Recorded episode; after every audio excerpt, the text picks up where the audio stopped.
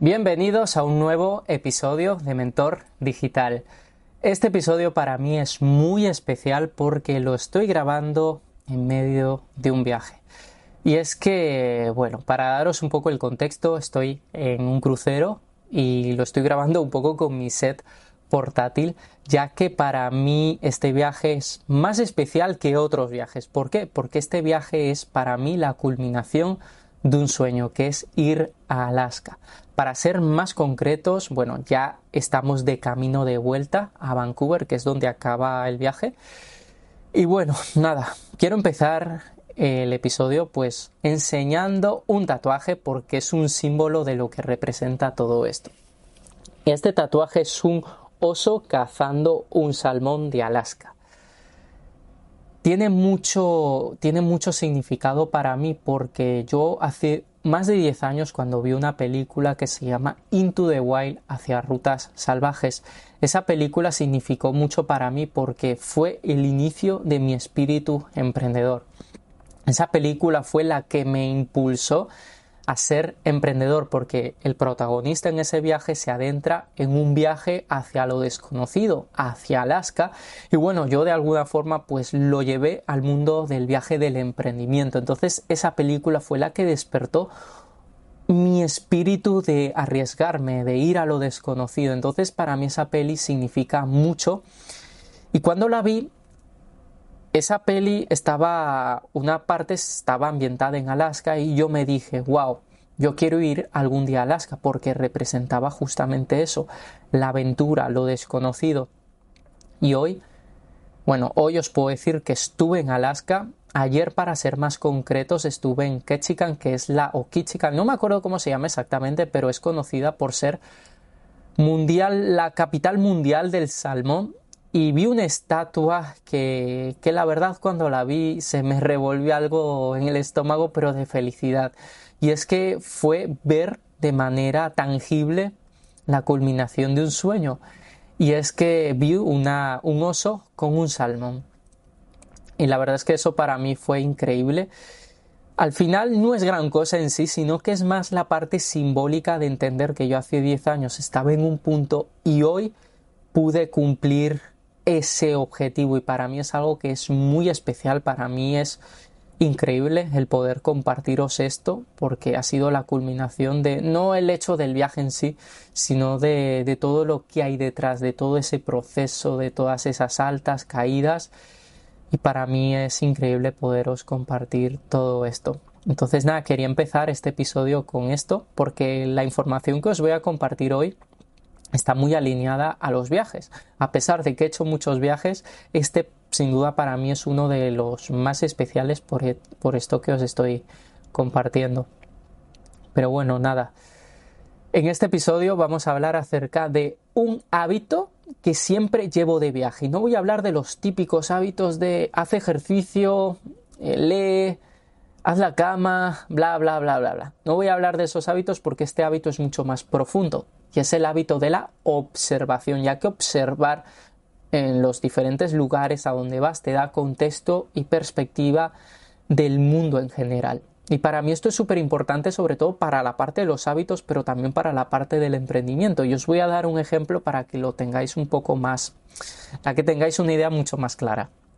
Está el tema que siempre hablo como hábito, hábito de ejemplo, que es el tema de las 5 de la mañana. Por ejemplo, Aquí levantarte a las 5 de la mañana sí es una necesidad, sí es algo que tienes que hacer para que te rinde el día. Por ejemplo, aquí en el crucero a las 9 de la noche ya está todo cerrado, o sea, ya prácticamente no puedes cenar.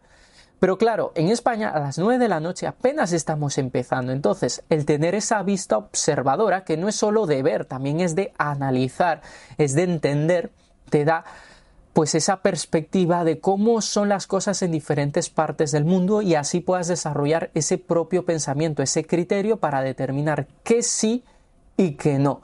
Porque mucha gente tiene este hábito como un hábito incuestionable, incluso sectario, de que la gente, oh, no, sí, sí, sí.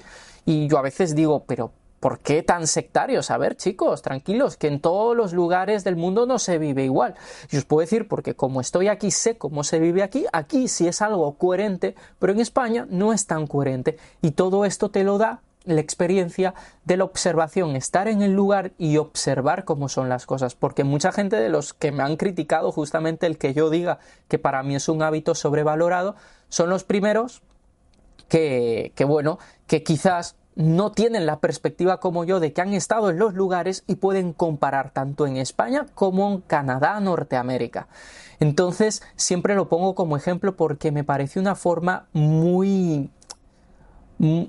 Podríamos decir, bueno, no me sale la palabra exactamente, pero al final es una forma de decirte, oye, no en todos los sitios, o sea, en todos los sitios se vive diferente, eh, hay cosas que tenemos en común, pero hay cosas que igual no tenemos en común. Entonces, esto te lo da la experiencia de estar en los lugares.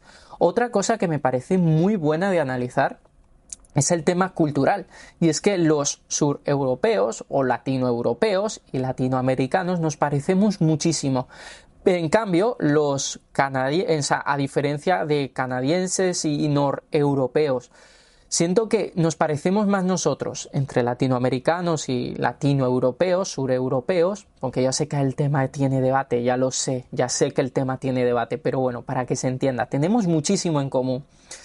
En cambio, siento que la gente del norte de Europa y el norte de América son muy parecidos también. Son como esa misma cultura y nosotros los del sur, tanto América como Europa, también tenemos una cultura muy similar, como que somos muy... porque he estado en otros cruceros más del sur, por eso lo puedo comparar, porque he estado en los cruceros del sur de Europa, de Italia, España e incluso, e incluso Grecia, eh, todo lo que tenga que ver por el mar por el mar Adriático y siento que los cruceros son muy parecidos es el tema de la fiesta tal el pasarlo bien la gente por aquí es más relax más tranqui todo, todo es a una velocidad más ligera, como que no hay tanta fiesta, es como más cultural. Que ojo, que a mí me gustan las dos cosas, ¿eh? o sea, yo tengo un poco de los dos mundos, pero me da a entender que que no somos tan diferentes. O sea, de hecho nos parecemos muchísimo entre latinos y latinoeuropeos y latinoamericanos. Y vuelvo a insistir, sé que el tema tiene debate porque hay gente que se enerva con el tema de latinoamericano, latinoeuropeo, bla, bla, bla. Pero bueno, para que se entienda, ¿vale? Que no quiero debatirlo eso, porque, o sea, que no quiero debatir eso porque no quiero desviar el punto. Todo lo contrario, quiero mandar un mensaje de unidad, que es que realmente nos parecemos muchísimo.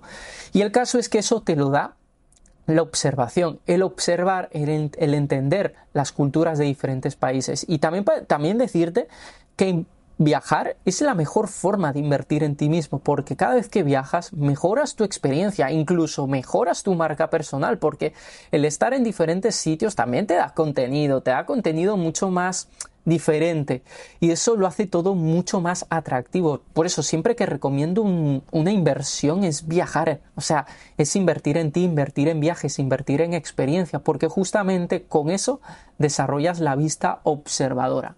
Ahora, entiendo que no todo el mundo puede viajar, no todo el mundo puede irse a Alaska, lo entiendo. Pues lee libros e incluso pues la, mírate la peli Into the Wild hacia rutas salvajes. Es una peli genial que puede, si no la has visto, puede activar ese, ese espíritu de aventura que lo puedes enfocar al emprendimiento o a cualquier otra área, pero lo importante es que actives ese sentimiento de querer y de querer ir a por, a por más, que es lo que muchas veces os hablo en este podcast, de que no te conformes, porque al final conformarte sí te puede llevar a esa zona de confort y estar muy bien mucho tiempo, pero luego ¿qué va a pasar? Que si te conformas durante demasiado tiempo, te vas para atrás y eso tampoco es bueno porque es lo que yo he vivido en mi experiencia, que hubo muchos, incluso algunos años en los que estuve dormido y justamente eso ha sido algo que a largo plazo me ha lastrado. Entonces lo importante es abrazar el camino de la disciplina, hay que tener esos momentos de más relax, más relajación, pero sobre todo que que intentes vivir al máximo. Y, y no, tampoco quiero que se lleve a, un concepto como happy flower de don't worry, be happy, sé feliz, bla, bla, bla, sino que de una manera consciente intentes vivir más en el presente e intentes aprovechar lo que tienes hoy. Si no puedes viajar ahora mismo, pues mírate pelis, eh, lee libros. De hecho, leer libros para mí es la mejor, es la mejor forma de viajar, tanto de lugares como en el tiempo. Entonces, al final todo es cuestión de, de desarrollar esa vista observadora, que la puedes desarrollar leyendo o viajando o las dos cosas, que se pueden hacer las dos cosas. Y aquí ya para acabar quiero compartiros una reflexión acerca del éxito y es que por primera vez en mi vida mm, realmente me he sentido exitoso por el hecho de sentir que he cumplido algo que durante mucho tiempo estuvo en mi mente, estuvo en mis pensamientos y no lo había materializado. Y en este momento de mi vida es el que realmente me he sentido exitoso. Además, he estado en un estado muy pleno. También he aprovechado para grabar el curso Superdisciplina. Era algo que tenía pendiente y he aprovechado y ya está grabado, cosa que me pone también muy feliz. Ya os compartiré en qué consiste. Pero bueno, la clave es esa, que para mí en este punto en mi vida realmente ahora me siento exitoso ahora mismo en este momento. Igual luego, dentro de una semana, volveré a mi estado natural, que es lo que realmente necesito, no, porque eso luego te lleva al conformismo, entonces hay que sí abrazar el momento, saborearlo, pero luego el lunes es otro día y a seguir trabajando, esa es la clave. Y nada, simplemente eso. Bueno, sí, también otra cosa que quería comentar, ya como dato extra para despedirme, es que muchos me han pedido por stories Fran, este, bueno, voy a decir mucho, realmente me lo dijo solo una persona. ¿Para qué os voy a mentir? Pero bueno, me dijo, ¿por qué no haces un videoblog en YouTube? Y yo digo, madre mía, imposible. O sea, no me da basto, no me da basto, sinceramente. No me da basto porque ya para mí es complicado el tener que compartir eh, en stories como para luego grabar un, vídeo en YouTube. Y para mí es complicado tener un hilo argumental en las stories, una secuencia para que podáis seguirlo, porque es complicado, porque tengo que, hay mucho contenido que grabar y creo que muchos no sois conscientes del trabajo que requiere crear contenido. Y yo al final soy podcaster, o sea, este es el formato que más me gusta y al final tienes que también respetar ese formato con el que eres más constante y con el que te sientes más a gusto. Bueno, ya he compartido en stories.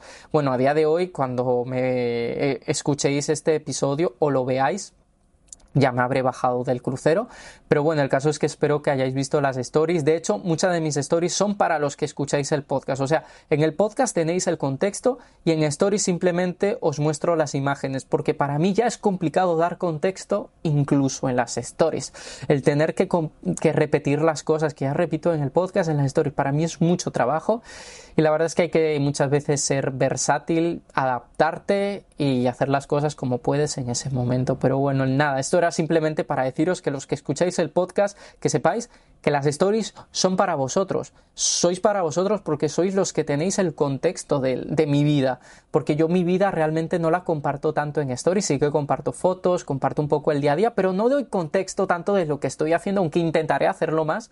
Pero simplemente esto, eso, aquí en el podcast ya tenéis el contexto que es súper importante. Así que nada, espero que os haya gustado, que le deis manita arriba en YouTube si os ha gustado, dadle 5 estrellas en Spotify para apoyarme a seguir haciendo más episodios de este estilo. Y nada más, un abrazo y hasta el próximo episodio. Chao.